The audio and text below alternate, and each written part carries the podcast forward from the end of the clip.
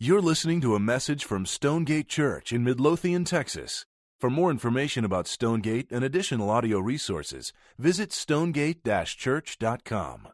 Mark chapter 3 is where we are, so you need a Bible on your lap. That would really serve you. So if you'll make sure you grab one, um, open that up to Mark chapter 3. That would be a, a big help to you this morning. And just want to take a, a quick moment to address last week. Uh, Dan preached for us last week and did a phenomenal job. If you're here last week, uh, you got to hear that and uh, be a part of that, and Dan did wonderful. Isn't it such a blessing that God has given us to have multiple guys around our place who can all preach so well? That God is really gifted in that way, and it's such a blessing to sit under that and to uh, be pressed on the Spirit through that. And so, thanks to Dan for preaching last week. Um, Dan is doing a really great job around our church, student ministry, redemption groups. He's over the greeting team. He wears like 19 different hats around here and is doing great with all of them. So, um, okay, uh, Mark chapter 3. By way of preface into this passage, let me start this way. Have you ever noticed in you this tendency that as you're working in your life, so you're working in your marriage, you're working in your job, you're working, like whatever you're doing, maybe your school, whatever, whatever kind of your life consists of right now, as you're working in your life, have you noticed that tendency that you have to forget and lose sight of the reason for your life? Are you seeing what I'm trying to say there? That as you're working in the grind of your life, how easy it is for you to lose sight of the purpose for your life. Like we get in the middle of just doing things and, and we so easily miss like the main things. Okay, you see, see what I'm trying to get at there? That that tendency exists in you, it exists in me. If you need evidence of that, just go to the story of Mary and Martha and watch that play out. Where, where Martha is doing all of this stuff and, and just losing sight of the main thing, like Jesus is in her house, right? And, and, so it's just this tendency that we all have, that you have, that I have, in the middle of doing the things that, that we have to do in life, to lose sight of the reason for our life. It, it's called mission drift. Now, if you just think about that in terms of your personal tendency to that, and then you get six or seven hundred of us together as a church family, and multiply that by six or seven hundred, that's what you have in a church. That is how prone we are as a church family to lose sight of what it is that God has called us to do.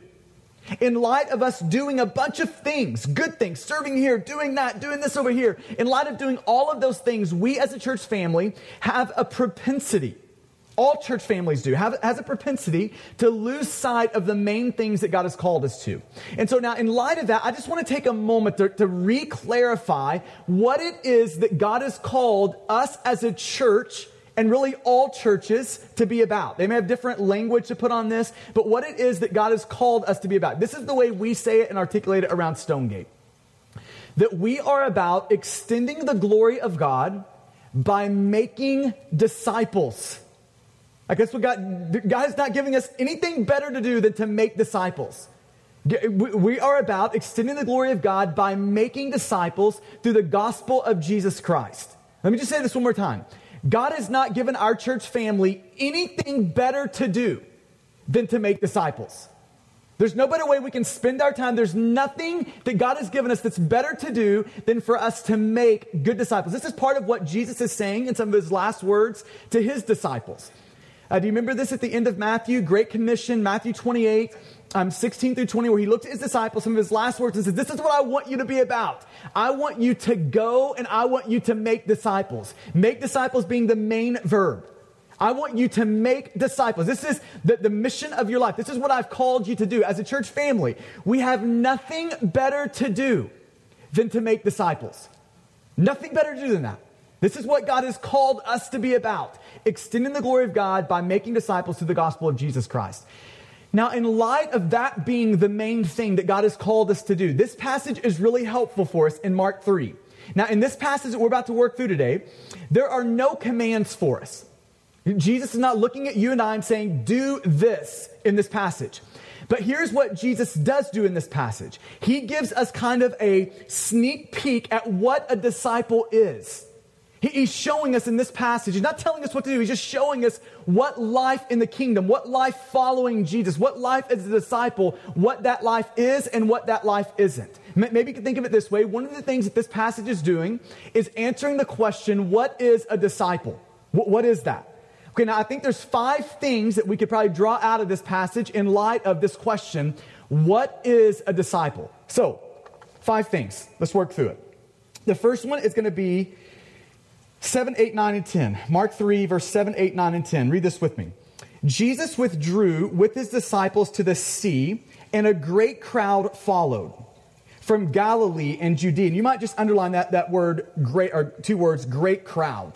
A great crowd followed from Galilee and Judea and Jerusalem and Idumea, and from beyond the Jordan and from Tyre and, and uh, Sidon. From the great crowd, or when the great crowd heard all that he was doing, they came to him.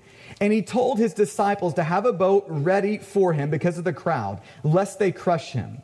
For he had healed many, so that all who had diseases pressed around him to touch him.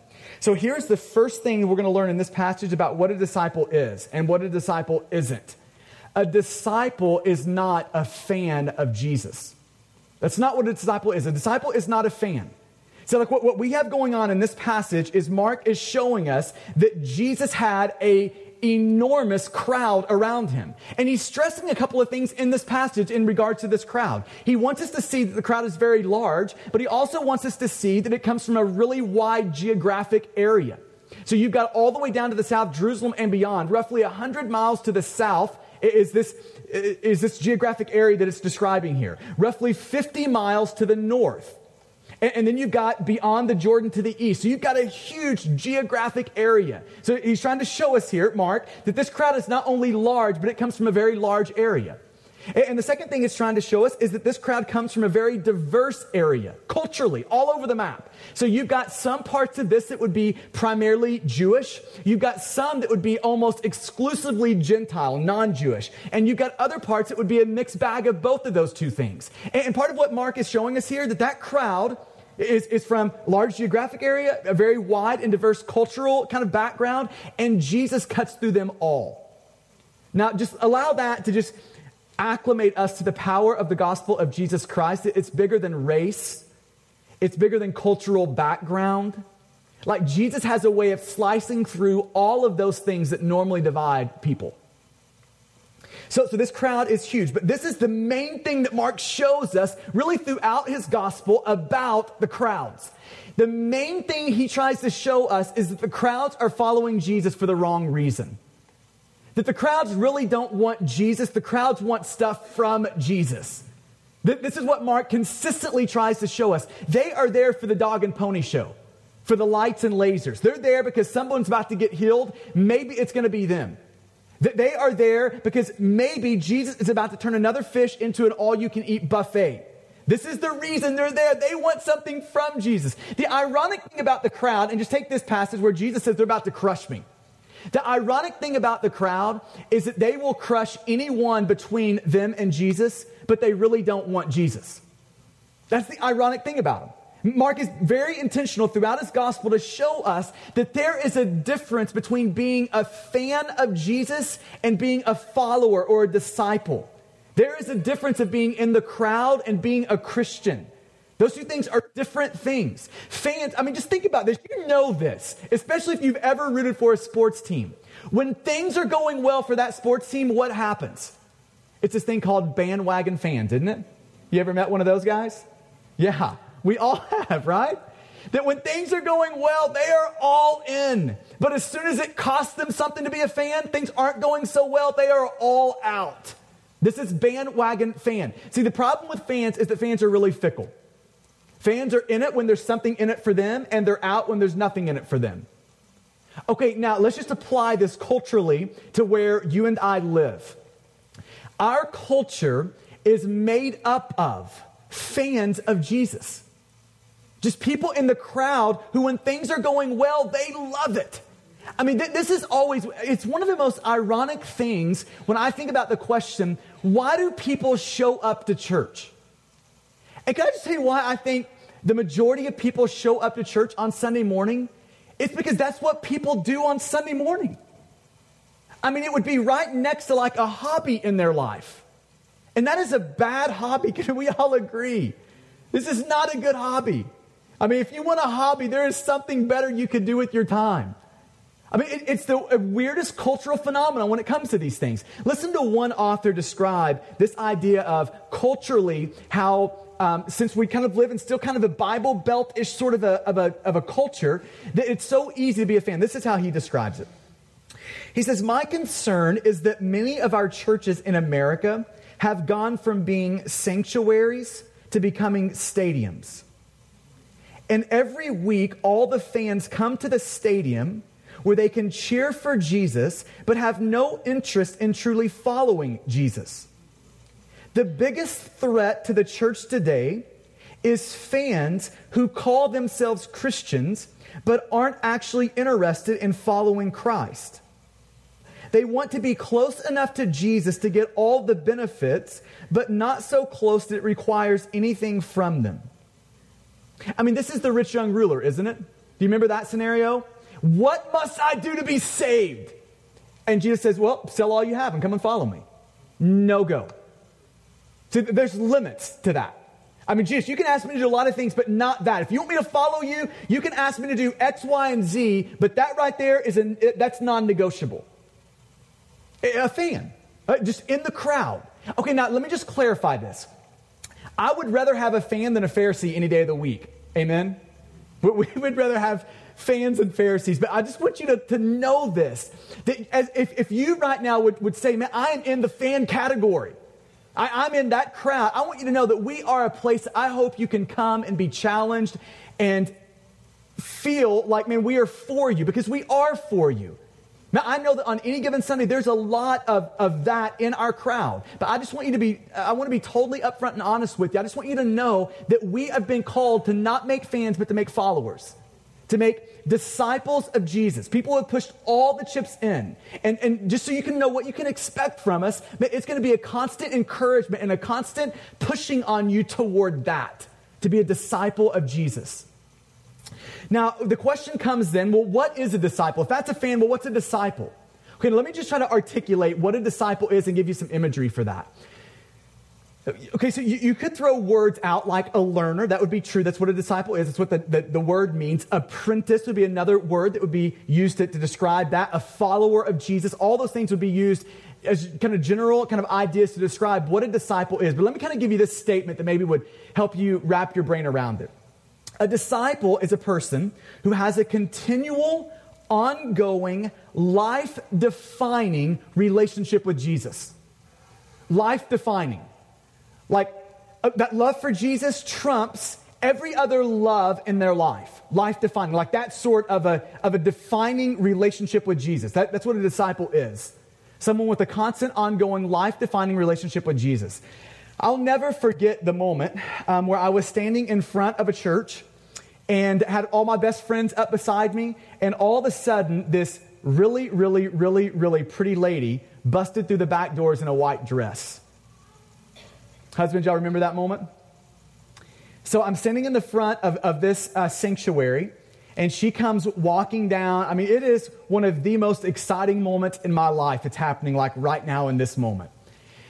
And uh, I'll never forget the sobering, uh, you know, the sobering moment where the pastor uh, asked me to, to grab Laura's hands and to answer a question that went something like this. Do y'all remember this moment? Rodney, do you take Laura to be your wedded wife, to have and to hold, like when it's convenient for you, maybe once or twice, you know, a week. You know, on the days that you really feel like it, then you do it. That's not what that moment sounded like, did it? That was not the question you got asked. Here was the question I got asked in that moment Rodney, do you take Laura to be your wedded wife, to have and to hold from this day forward, for better or for worse? for richer or for poor, in sickness and in health, to love and to cherish for as long as you both shall live. I would call that a life defining relationship, wouldn't you? That, that is life defining. That is you pushing all the chips in, and come what may, here we go.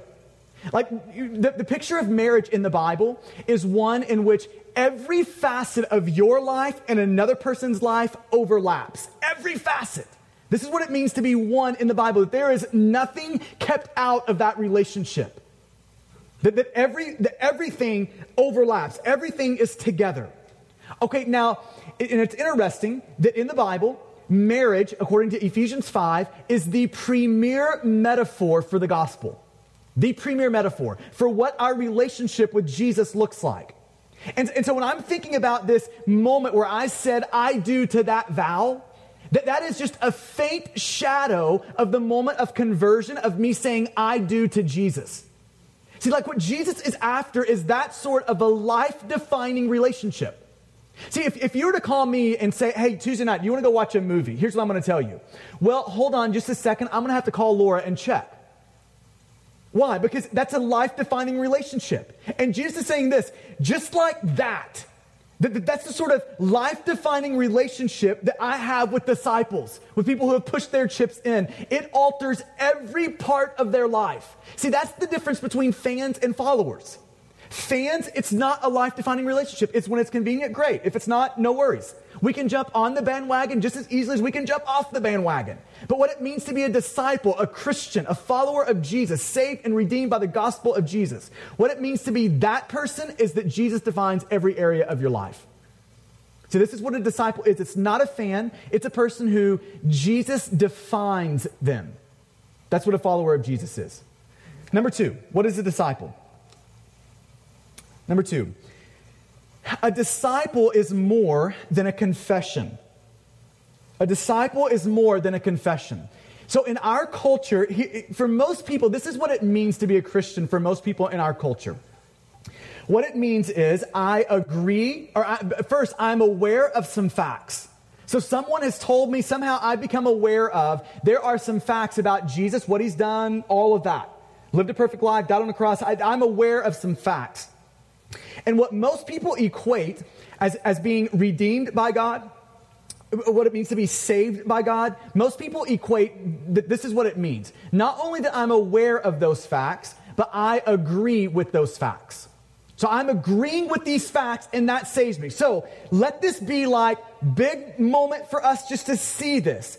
That agreeing and being aware of facts saves no one. No one. If that were true, demons would be saved. Okay, look at verse look at verse 11. Mark 3 verse 11. If it were true that all we needed to be saved was an awareness of facts and the agreement of facts, then this demon right here would be in good shape. Look at what it says in verse 11. And whenever the unclean spirits saw him, Jesus, they fell down before him and cried out. Now look at how theologically accurate this statement is. This guy is sold on this being true. He, he cries out, You are the Son of God.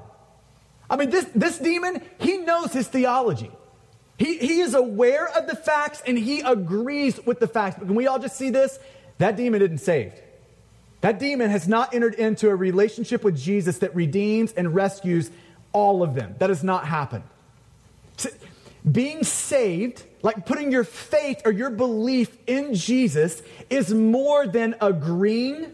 It's not less than, but it's more than agreeing, uh, being aware of and agreeing with facts.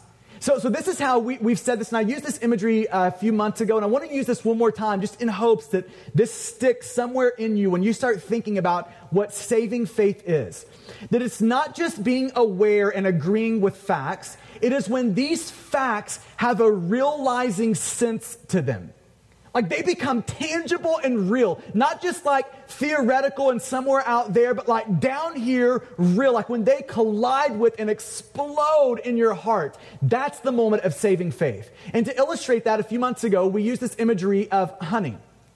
And I stole it from Jonathan Edwards, an old Puritan pastor, but he describes it like this if you could picture some honey out on the table, and someone comes to you and says, Do you see that honey? Do you see that rich golden texture that it has? That, that beautiful color? Man, when you taste honey, that honey is so sweet, it's unbelievable. They tell you all the facts about honey. And even to the point where you could turn around and get the next person beside you and regurgitate the facts to them about honey. You know the facts. But, but knowing those facts is not the picture of saving faith. Saving faith is the picture of when that honey, that you know all the facts about it, When that honey for the first time hits your tongue and explodes on your taste buds, that's the moment of saving faith. When, when all of these facts about Jesus that you know become real to you and explode in your heart with a love and a, and a worship of Jesus, that's the moment of saving faith. And it's so interesting as I talked about uh, to, to like use that imagery for people like our culture who who awareness and agreement with facts that's where it's at. Every time i give that that picture of saving faith this is what like inevitably is the response. Well if that's saving faith i'm not sure that i have it. And can i just say if that's you i'm not sure that you have it either like that, that would be that would be a great question for you to like set up shop on and dig into like saving faith is bigger than agreement, it's bigger than awareness. It is those things becoming tangible and real. It is honey hitting the tongue. That's saving faith. So let this be a warning for, for all of us in the room that if, if that's us, if we are in that category, and I'm, I'm not sure that that's sort of a realizing sense. I mean, I know that I agree with the, the, the facts, I'm aware of the facts, but I'm not sure that I've had that realizing sense of them. I, I just want you to be aware of this that the demons are aware and agree. They just don't have the realizing sense. And I'm not saying that if you don't have the realizing sense, it makes you a demon. That's not what I'm saying. Just be clear on that. I'm just saying that the demons have that as well. Right? So, so maybe that would be a good question for us to ask. Am I just depending on some confession about what, what I've agreed with as far as facts? Am I depending on that to make me right with God?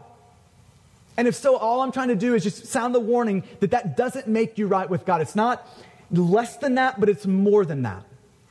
So a disciple is, is more than being a confession. Number three, a disciple is created by Jesus. And this is the good news of the gospel about to land on this room right now, this morning. A disciple is created by Jesus. Look at verse 13. Mark 3, verse 13.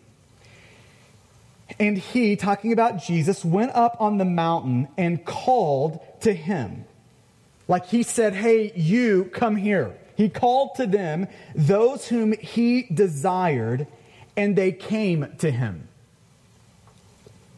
So he called. Now, verse 13 is a little bit difficult to translate this idea of he called to them those whom he desired and they came. Um, I, if I were throwing my chips in on maybe the best way to translate that, just to give it the best sense of that verse, I might say it this way that he summoned to him those he willed. willed. Like, like he summoned. He, he looked at, at, at some of these people and said, You, come over here. He called them. And in response to that call, they said, Yes, I am in. So, so here's what we're seeing that to be a disciple requires the initiating work of God in our life. I see, see, here's what's happening in this passage Jesus says, Come after me and they respond to that grace and say, Yes, I am into, I'm in. Whatever you say, wherever you ask me to go, I am in for that. Jesus initiates and they respond to that. And if you're a disciple, if you're a Christian, if you're a follower of Jesus in the room, it was it, the same thing happened to you. There was a moment where God initiated. He changed and started to remake your heart. He, he, said, You, come and follow me. And in response to that, there was a moment, if you're a Christian, where you held up your hands to God and said, Yes, I am in for that. Now, now welcome to the grace of the gospel. Welcome to the one way love of God that breaks down every barrier between you and Him. So, this is what we're seeing here that this one way love of God, this grace of God to undeserving and ill deserving people. See, it's, it's God coming after, breaking down every barrier, every part of the obstacles that we have set up between us and God. It is Jesus running over every one of those obstacles, initiating, remaking our hearts so that when we look at that call of God, we say yes to that. It's the initiating work of God. And you know, you even see it in how Jesus approached his disciples. In the first century world, the, the way Jesus is coming to his disciples would, would feel scandalous to everyone looking at it. See, for the rabbis of his days, for the teachers of his days, this is how it went. Students approached the rabbi. So if, they, if a student found someone that they wanted to, to, to learn from, and to have this model in front of them, they would have to work up the courage and the initiative to go over to that rabbi and, and say, Can I follow you? But Jesus is just the opposite. It wasn't rabbi or the, the students coming to Jesus, it was Jesus going after his disciples. It was Jesus initiating with them. It was Jesus taking the first step toward them. This is the grace of the gospel that we're talking about here. This is, this is Jesus' one way love coming after you. And then look at verse 14. The third word of verse 14. And he appointed 12. He appointed 12. Now that's a really interesting word, that word appointed. In the Greek, that means to make or create. So I think it means more than he, he looked at some people who kind of had what it took and he appointed them to the job. That's not the idea. The idea is he made them. He recreated them for it. That this is the idea. He made these disciples. That, that Greek word, appoint there, that word in the Greek is the same word when, uh, when they translated the Hebrew Old Testament into Greek. It's the same word used to translate Genesis 1 1. Genesis 1 1, when God, or in the beginning, God created, God made the heavens and the earth. That word created, made in Genesis 1 1, it's the same Greek word used to translate that. The God making something, creating something. See, I think Mark is actually trying to tell us something here. Something similar to what Paul tells us in 2 Corinthians 5:17, that anyone who is in Christ, they are a new creation. That God like actually remakes you, that the old is dead, it's killed, it's done away with, and the new has come. And can we just take a moment to celebrate what Mark's walking us into there?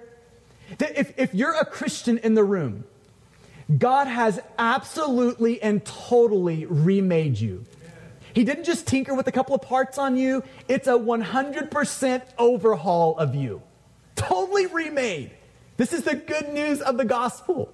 Now, if you're if you're a person who you know this morning that you're not you're not in with Jesus, there's never been a moment where you have stepped across the line of faith. Can I just say this is what Jesus holds out in front of you? Totally remaking every part of you. Old gone, new has come. And for those who that has happened to you, there has been this moment of faith where you have stepped across that and you've been redeemed and saved by God. For, for those that, that that's you, it is your, your heart being melted by that sort of amazing grace toward you. Your heart being melted by that amazing grace toward you that makes all the duty of discipleship seem like delight. Can I say that one more time? If you're, if you're a believer, if you're in Christ in the room, it's you celebrating and your heart being melted by this amazing grace of God that remakes you, that summoned you, that called you, that saved you. It's your heart being melted by that that makes all the duty of being a disciple a delight for us. See, it's what makes, like what we're about to, to go to next, it, what, it's what makes what God has called us to do as a disciple, it's what makes that possible for us. So, number four, a disciple's three purposes.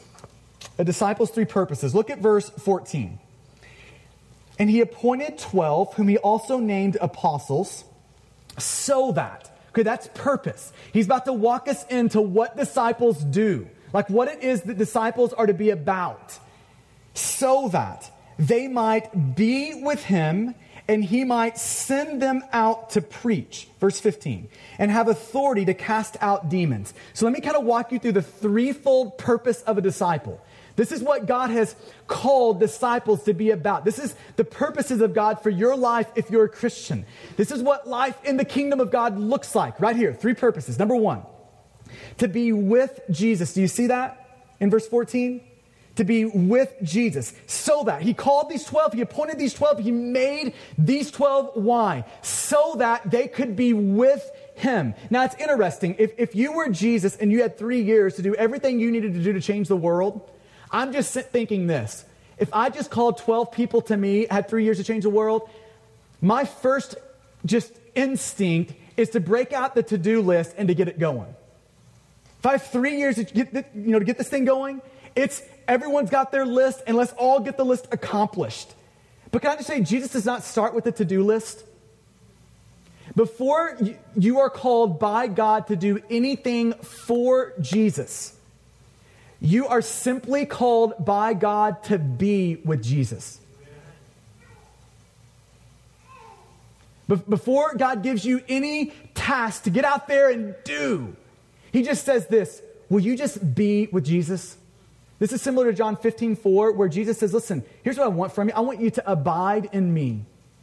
Before I'm calling you to do anything for me, I want you to just be with me, to abide in me.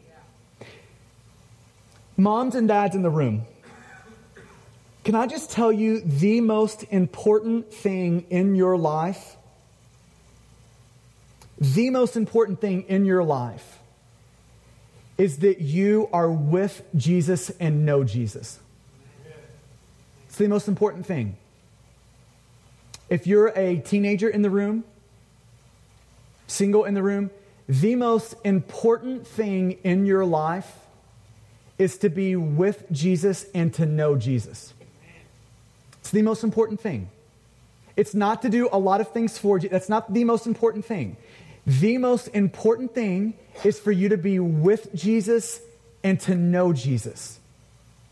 And, and I want to just encourage you on two habits that cultivate being with Jesus and knowing Jesus. Two habits that just cultivate and walk us into that.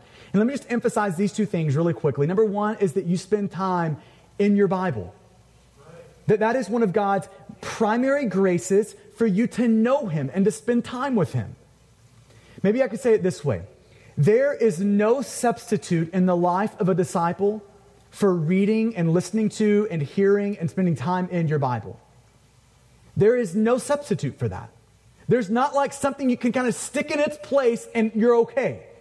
There is no substitute for you spending time in your word. So I, I, maybe I could just, and this is, by the, by the, way, one of the reasons why we constantly encourage you to get Bible reading plans. We have one in 2013 that we've invited our entire church family to do and to be on together.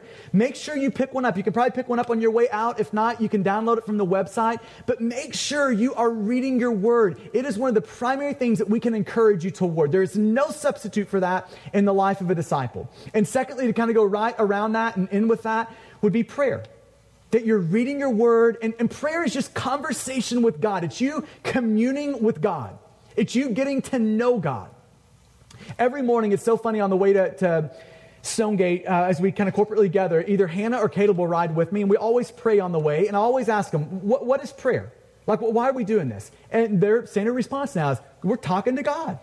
This is what prayer is. It's you getting to know this God who has redeemed you and rescued you. That there's no substitute for, for reading your word and praying, conversing, spending time with communing with God in the life of a disciple. So, can I just encourage you toward that? Maybe it'd be a great thing to kind of work through in your home group on whether or not that's happening in your life. So, first thing Jesus says is here, here's what a disciple is. This is the purposes of a disciple. Here, here's the first one be with me. Like, get to know me. Not just about me, but get to know me. Here's the second one his disciples are not just with Jesus, they are sent by Jesus. Sent by Jesus. Look at verse 14. And he appointed the 12, whom he also named apostles, so that, that they might be with him and he might send them out to preach. And then verse 15, and have authority to cast out demons. This is really similar to in, in Mark chapter uh, 1, where Jesus calls the first four disciples. He says, Listen, I'm going to I, am you, you come and follow me? Come and follow me. And I'm going to make you into something, namely fishers of men. It's the same exact thing we have going on here. And, and let me just throw out to you the two things he gives us as we are being sent out. The, the two ways we are sent, are the two things that we are sent with. And you see it in verses uh, 14 and 15 here. That he sends them out to preach. So, so here's what God is saying, is saying to us here that, that we have a message to get out, that our lips are meant to declare the power of the gospel of Jesus Christ. And listen, the gospel can only be known by words. Like there are facts about the gospel that people have to be made aware of. And those facts are only made aware through you opening up your mouth, me opening up my mouth, and talking about them. Like, so, so who is Jesus? He is the Son of God, fully man, fully God. What did Jesus do? He, he lived a perfect life in place of our very imperfect life. He died on the cross for our sin, rose from the dead on the third day. What must we do in light of that? We've got to believe in Jesus. That is trusting and treasuring Jesus, holding up our life and giving God everything, all out, 100% surrender to Jesus. And then what happens to us? We are saved and redeemed by God. We're adopted into the family of God. We're sent on the mission of God. See, people can only know that when other people tell them that. See, there is a message that our lips have to be about declaring. But, but it's not just declaring a message with our lips, it's also demonstrating that message with our lives. That there is a message that needs to be demonstrated. And, and this is what he says in verse 15 there that God has given us the authority to cast out demons. I, I would take that, generally speaking, as to live in such a way that demonstrates the power of the gospel. That this is what God has given you a life to support your lips. See, life and lips go together. We, get to declare the message uh, and the power of the gospel with our lips, and we get to demonstrate the power of the gospel with our lives. And see, when, when life and lips get separated, things go really badly. See, for some of us, our lives have sabotaged the effects of our lips. See, and the opposite can also be true. Our lives can also help the, the power of the gospel, that message, to sink deep into the hearts of people. So it's both life and lips. Now, we've talked about those themes a lot. So here's what I want to do I want to take just a few minutes here and I want to try to give some practical handlebars on how living on mission plays out in a person's life. So I want to try to get on the ground, very, very practical for a few minutes. So let, let me start by saying this on just a real practical level. Handlebar number one here, just as a preface that there is nothing more important as you're living on the mission of God. So, this is in your neighborhood, this is in your workplace, this is within your social circles. There is nothing more important as we are living on the mission of God as cooperation with and attentiveness to the Holy Spirit. Nothing more important. And, and let me try to describe why that is. And so, let's just take it in the context of maybe a neighbor that you have. Your neighbor is going to range on a spiritual sensitivity scale. They're going to range, let's just say on a 1 to 10 sort of a scale. Let me just frame up the 1 to 10 here. Let's say the 10 over here would be this. A 10 would be like the Ethiopian eunuch in Acts chapter 8. Do y'all remember that story? Where Philip is walking down a road, he sees this, this man reading Isaiah. Like, how often you just walk by a neighbor and they're reading Isaiah in the front yard? And Philip asked the man, Do you know what you're reading? Do you understand it? And the guy says, How can I understand it unless someone explains it to me? Will you please explain it? Philip tells him about Jesus. The guy gets saved just like that. That's a 10 on the scale. They're reading Isaiah in the front yard when you walk up. That's 10. A 1 on the scale is the neighbor who, when you bring up Jesus, he tried to punch you in the face. That's a 1. Okay, do we see the scale, the, the, the, the range that we're dealing with here? See, th- this is why being sensitive to the Holy Spirit is so important. Not every conversation is a finish line conversation. Not every conversation is taking the 10 and, and telling them Jesus and them getting saved in that moment. That is not every conversation. This is why Paul would say sometimes we get to water, sometimes we're planting seed, sometimes we get to harvest. See, sometimes we get that conversation, but other times we are the person who takes the one on the scale. Like when he hears Jesus, he wants to punch someone, we take that guy or that woman and we just get to be the person who moves them to a two. We just get to be a friend to them who demonstrates Jesus in a, in a persuasive way. Just moving them from a one to a two, not a one to a 10, not a finish line, just a one to a two. So this is why it's so important. So there's so maybe I could say it this way. There's two ditches that all of us fall into when it comes living to living on mission. Here's ditch number 1. Ditch number 1 is we have no feel. So we go into the guy that's in like spiritual sensitivity range number one, punching everybody that says Jesus. We go into that conversation with Bible in hand, our diagrams and our charts all put together as if that's going to be a good option. That's ditch number one. That we have no feel and no sensitivity to where a person is and what God would have us, the role God would have us to play in this moment in this conversation.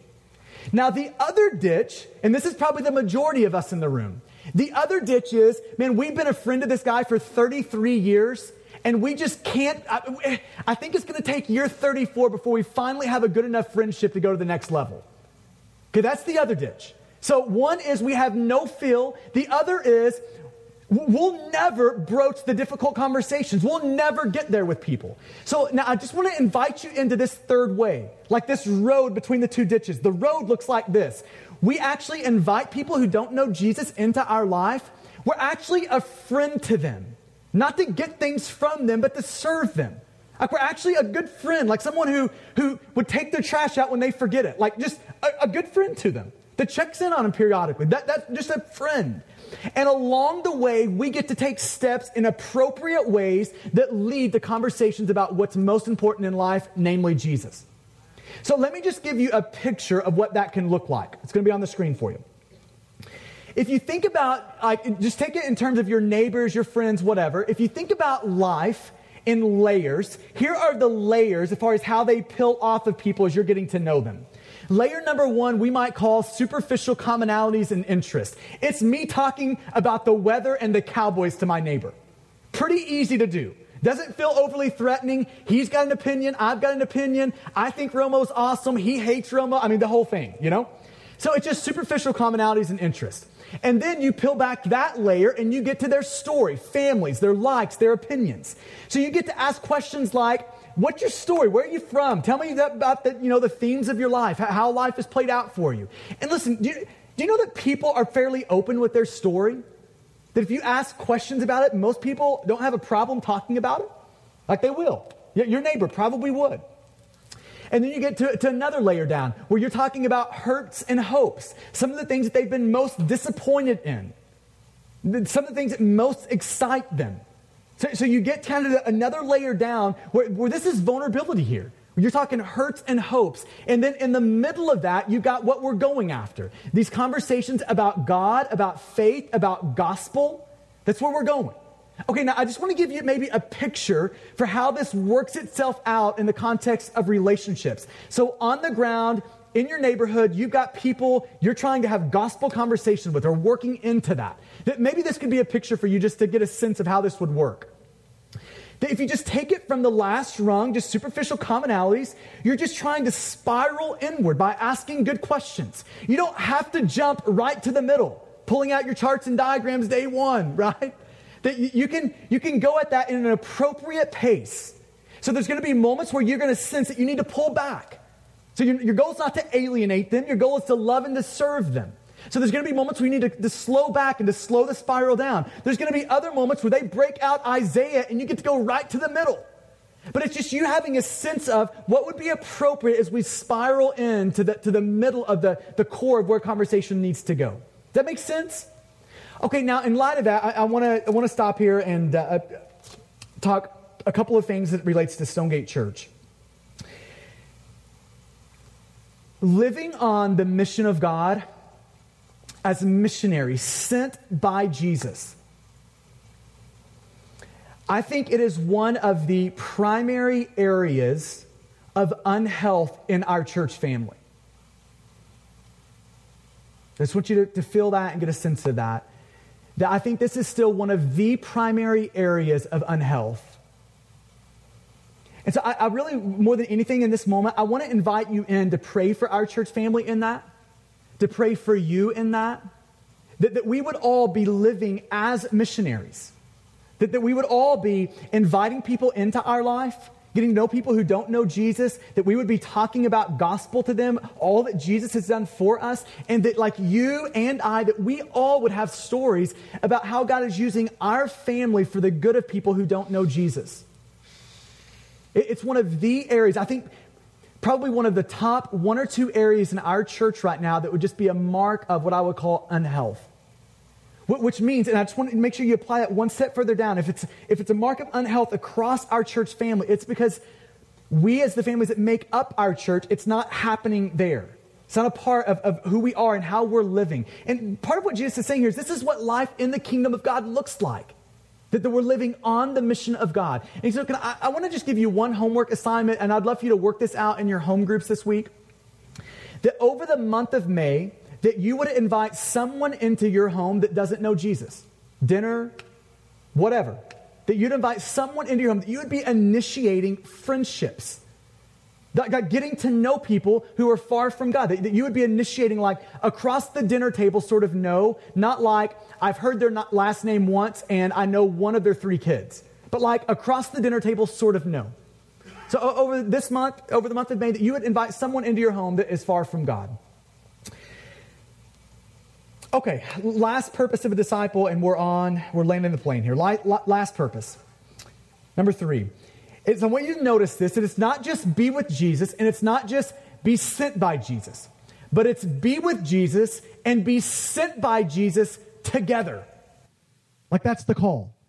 And, and so this you know, practically works itself out in home groups for us as a church family. So I just want to give you the invitation. If you're not being with Jesus and being on mission with Jesus and doing all of that together, that you are forfeiting one of God's primary means to grow you as a disciple. If you're, if you're not in that, if you're keeping your life kind of segmented and kind of isolated, you are forfeiting one of God's primary means of grace to you. And so if you're not in a home group at Stonegate, can we just invite you into that? Um, if you, on your way out, if you stop at the foyer at the Connection Central, they'll have all of our home groups there for you. That help you find one that's close to your house. And I just want to invite you in to jumping into community. That Christianity is not meant to be like an individual sport. It is a team sport. It's meant to be lived with other people. We're with Jesus together and we're on mission with Jesus together. And lastly, and we're done. I want you to look at this list of names here starting in verse 7 or verse 16. Look at this list.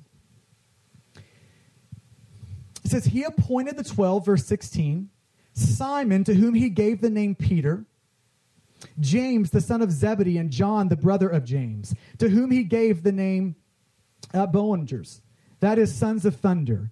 Andrew and Philip and Bartholomew and Matthew and Thomas and James, the son of Alphaeus, Thaddeus and, and Simon the Zealot and Jude, uh, uh, Judas Iscariot, who betrayed him. And, and let me just kind of leave with this last point lingering this morning. Number five, a disciple is anyone who's willing to follow Jesus regardless of the cost. And can we just focus on that word, anyone? Like this list is supposed to show us that it's not for like the elites and the sophisticates of humanity. It is for anyone who wants Jesus, you can have Jesus. That's the great news of the gospel. It is for anyone. Like if you're here like right now this morning and there is something in you stirring of, man, I want Jesus. I want that Jesus. The great news of the gospel is you can have him this morning. Like, like that list of disciples, they are all sorts, all shapes, all sizes on there. You've got fairly good people on there, and you've got really bad people like Matthew the tax collector. You ask any first century person, who is the worst person you know? Here's what they're going to say tax collector. And, and can we just be reminded of this? That you cannot out sin grace. And some of us in the room, like right now, you need to be reminded that regardless of how bad your past is, you have not outsinned God's ability to save you. That anyone, anyone who wants Jesus, like right now in this moment, you can have him. But there's also that word cost. Like there is a cost associated. When, when you follow Jesus, when you become a disciple of Jesus and you push all your chips in, it costs you everything. Everything. And this is the ironic thing about life in the kingdom of God that Jesus says it's those who keep their life that lose it, and those who give their life away that actually gain it. I mean, the ironic thing is when you push all your chips in and you lose everything, it's at that moment that you actually gain everything, namely Jesus. Amen? I mean, I pray for more and more of that around here. Let's pray together. Thank you for listening to this message from Stonegate Church, located in Midlothian, Texas. For service times, additional audio and study resources, as well as information about our church, please visit us at stonegate-church.com.